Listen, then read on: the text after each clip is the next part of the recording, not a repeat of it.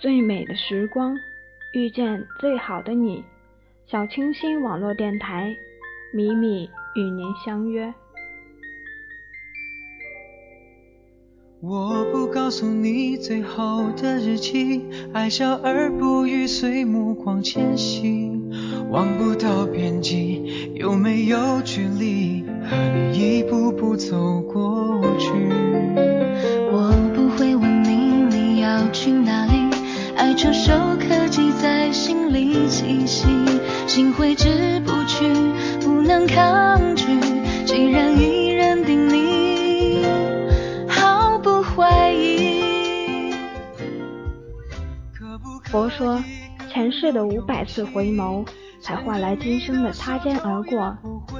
蛇说，十年修得同船渡，百年修得共枕眠。缘分这个东西确实很神奇，这一辈子有个懂你的人是最大的幸福。这个人不一定十全十美，但他能读懂你，能走进你的心灵深处，能看懂你心里的一切。他会一直在你身边，默默守护你，不让你受一点委屈。他不会说太多爱你的话，却会做很多爱你的事。说到这里。大家猜一下，这个懂你的人是男人还是女人？我想很多人会毫不犹豫地说，是男人。那么我会告诉这些人，你们错了，大部分还是女人。那个愿意为你付出她的青春，拥有母性的女人。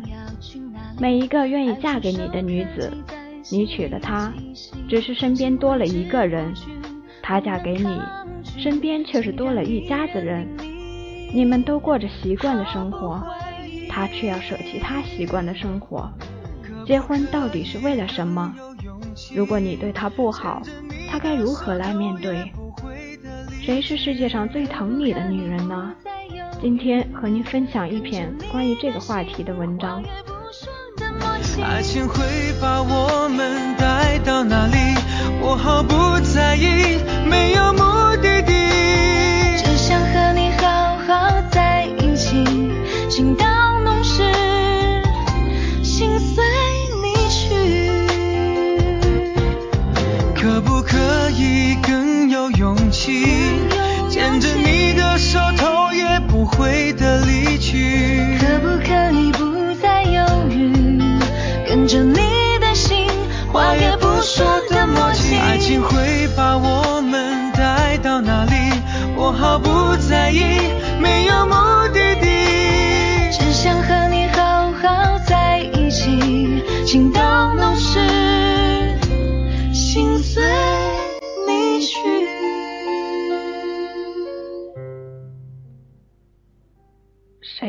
世界上最疼你的女人？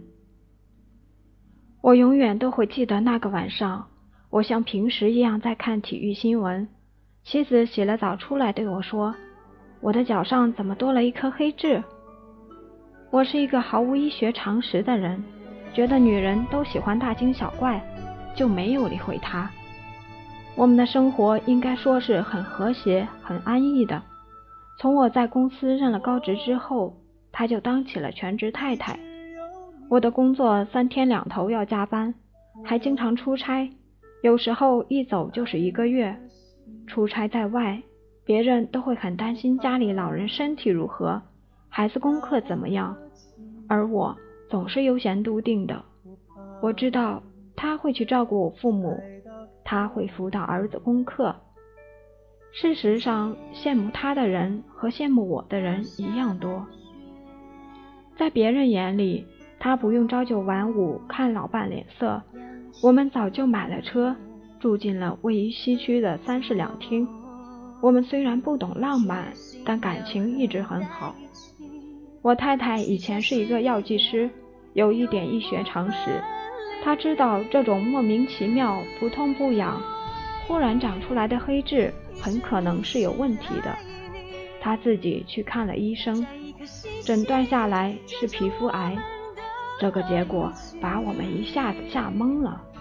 那些日子，我陪他跑遍了沪上最有名的大医院，所有的诊断都是一样的。一位很有名的医生告诉我，他得的这种癌症死亡率是百分之九十，是皮肤癌中最凶险的一种。不久，就像医生预言的，他的腿上、胳膊上、背上也不断长出新的黑痣来，他的身体和精神也渐渐衰落。在我的印象中，我还会偶尔感冒发烧，我太太几乎没有生病的时候。可是现在，从来闲不住的他，终于躺到了病床上。没有了他的家变得冷冷清清，厨房里没有了热水，家具都蒙了灰。以前回来就感觉温暖的家，变成了一个我几乎不认识的地方。我对家里的许多东西居然是陌生的。用微波炉解冻，我搞了半天不知用哪一档。冲一杯咖啡或茶，煮一碗速食面，做出来的味道就是和他做的不一样。以前他轻而易举就递给我的日用品，现在我翻遍了抽屉，还没有找到。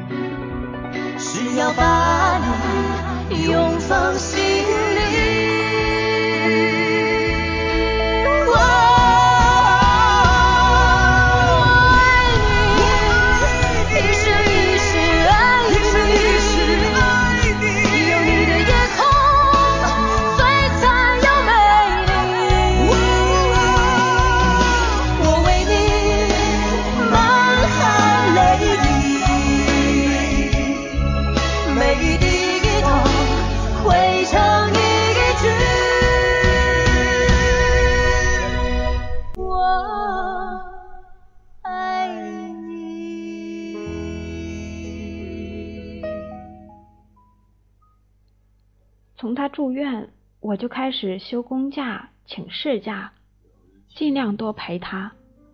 这时候我才明白，如果没有一个家，如果家里没有一个体贴的妻子，男人挣再多的钱，在外面多风光都是空的。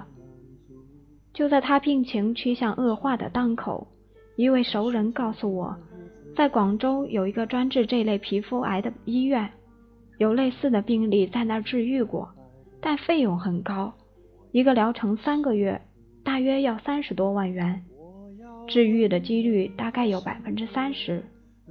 当我把这个消息告诉妻子的时候，被病痛折磨得近乎失神的他，对我清清楚楚地说了三个字：“我要活。”我以前从来没有觉得我们是多么恩爱的夫妻。可是这一刻，我觉得我们是世界上最相爱、最适合做夫妻的男女。他要活，我要他，我们要一起老，一起等儿子长大，一起听儿子的儿子叫我们爷爷奶奶。我下了决心陪他去广州。我去公司请事假的时候，我还听到有同事在轻声说：“如果是我，就省省了。”三十万，万一没治好，不是人财两空吗？说这些话的人没有体会过亲人即将离去的悲哀，也不知道这一线生机带给我们的希望。当时我想，哪怕是六十万、一百万，把房子卖了，把车子卖了，只要他能够活，我也心甘情愿。去广州之前，我到我家附近的超市去买些需要的日用品。超市里到处都是兴高采烈的脸，人们说着笑着。我忽然觉得我同他们隔离了，所有的欢声笑语从妻子得病那刻起就已经和我没有关系了。我按照他列的单子买了很多日用品。当我提着袋子出门的时候，觉得很重。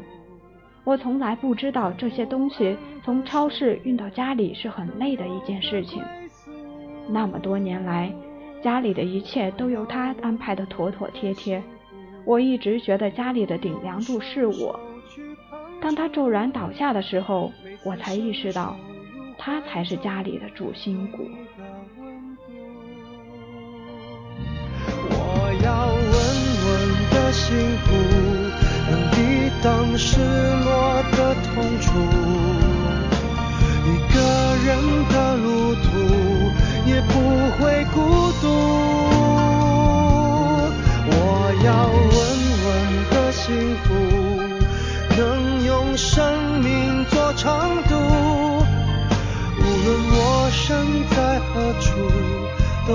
会迷途。我要稳稳的幸福。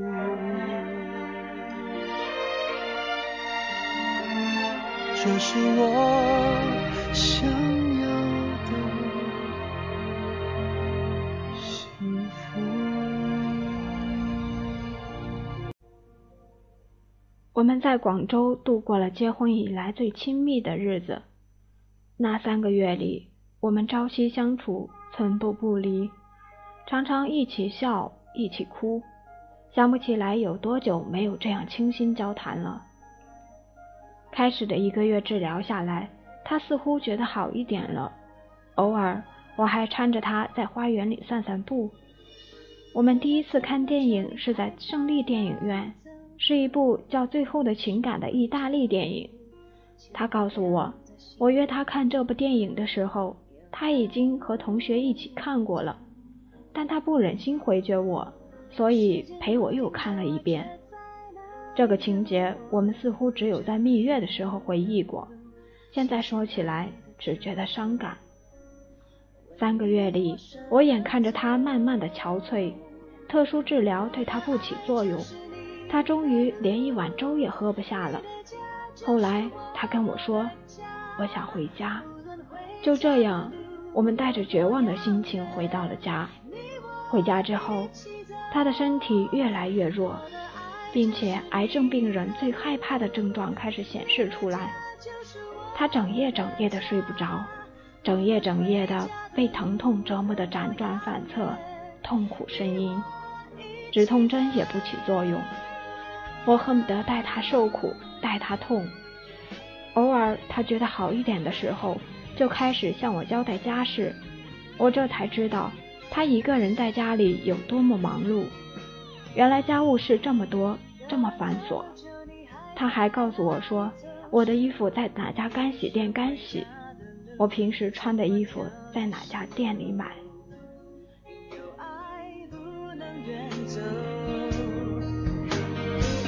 时间不停走，爱却在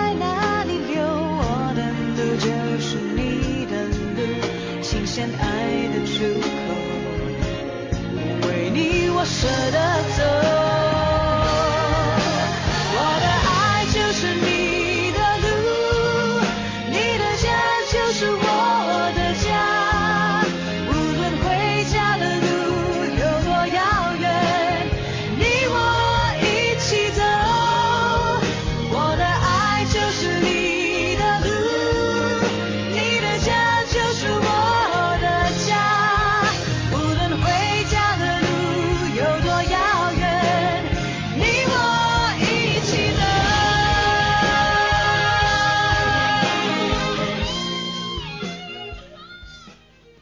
回家的第二十六天，主治医生打来了电话，我几乎要跳起来，激动的手抖个不停。我回家安排了一下，第二天就赶到了医院。医生告诉我他有救了，一个留洋的博士说，我妻子的病是因为肝里有一种特殊的病毒存活，所以才会导致皮肤长黑痣。病毒已经产生了抗体，需要在肝脏里安装一个控制器，用来调节肝脏的排毒功能正常进行。不过是国内的首例，而且成功率只有百分之五。我犹豫了，可我妻子依然说我要活。进手术室之前。他一直说和我结婚，她很幸福。我们在广州的三个月是她一生最幸福的日子。我强装笑脸告诉她，我们还要继续幸福一辈子。其实那三个月也是我一生的珍藏。虽然因为这三个月我失去了提升的机会，损失了许多物质的东西，从上午九点一直到下午四点。记得有一段时间，我看到护士拿着血袋进进出出，表情凝重。我不敢上前去问，一直坐在那里盯着手术中的警示灯。终于灯熄了，我一个箭步奔过去，嘴唇抖得一个字都说不清楚。医生拍拍我的肩膀，示意我不要激动。当他告诉我手术一切顺利的时候，我的心里说不出是什么滋味。妻子术后恢复得很好，不久便能出来晒晒太阳，聊天两个小时也不会累。缘分是我们的烟火，照亮了，看见了，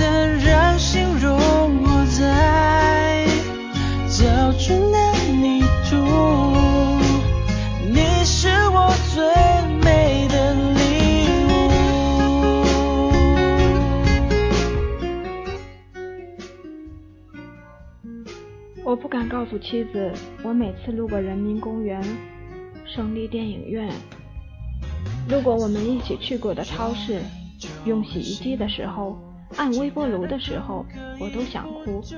曾经我一度以为就要失去他了，他生病的日子仿佛天塌了。以前看到电视剧里的男人在爱人去世之后大哭，我觉得是煽情的表演。现在我差点就跟着他们一起流泪了。当你真正经历了生离死别的时候，才能体会那种食不知味的心情；当你真正身处其境的时候，才能懂得几乎消失的幸福是多么的难能可贵。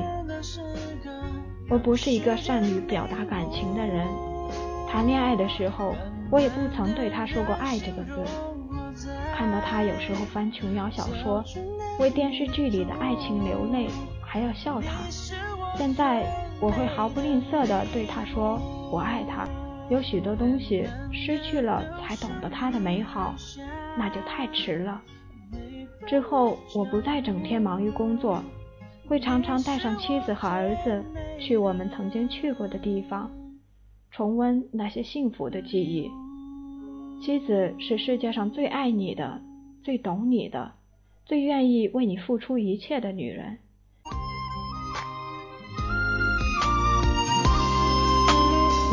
自从和你组建了这个家，我知道我的责任变得重大。每日每夜我都呵护着她，让她受到任何风吹雨打。要个宝贝是我们今年的计划，也是双方的老人都期盼的啊。是男是女我都无所谓啦，只要我们有一个完整的家。老婆你辛苦了，老婆你辛苦了。听完了作者的故事，我想问大家一个问题：你们觉得他们之间是爱情还是亲情？我认为他们一开始是因为爱情，后来感情加深，融入了浓浓的亲情。他们没有恋爱的男女那么浪漫，他们拥有的只是平平淡淡、相亲相爱、油盐酱醋茶的生活。每一个女孩的心里都有一个公主梦，都藏着一个童话故事，结局都是王子与公主幸福的生活在一起。请原谅我修改了故事的结局。凄婉的调调虽然更适合我，但我只是想让这个故事有一个美好的结局，就算是为了我自己的公主梦，请原谅我的自私。所有听我节目的朋友，不管你们现在正在热恋，还是已经步入婚姻的殿堂，请善待并宠爱你的他。父母有他们的生活。儿女也会离开你去追逐他们的梦想，陪你一辈子的除了他，真的没有其他人了。老婆你辛苦了，老婆你辛苦了，缘分让我们在一起，一辈子相互牵挂。老婆你辛苦了，老婆你辛苦了。只要能幸福我们的家，再苦再累我也不怕。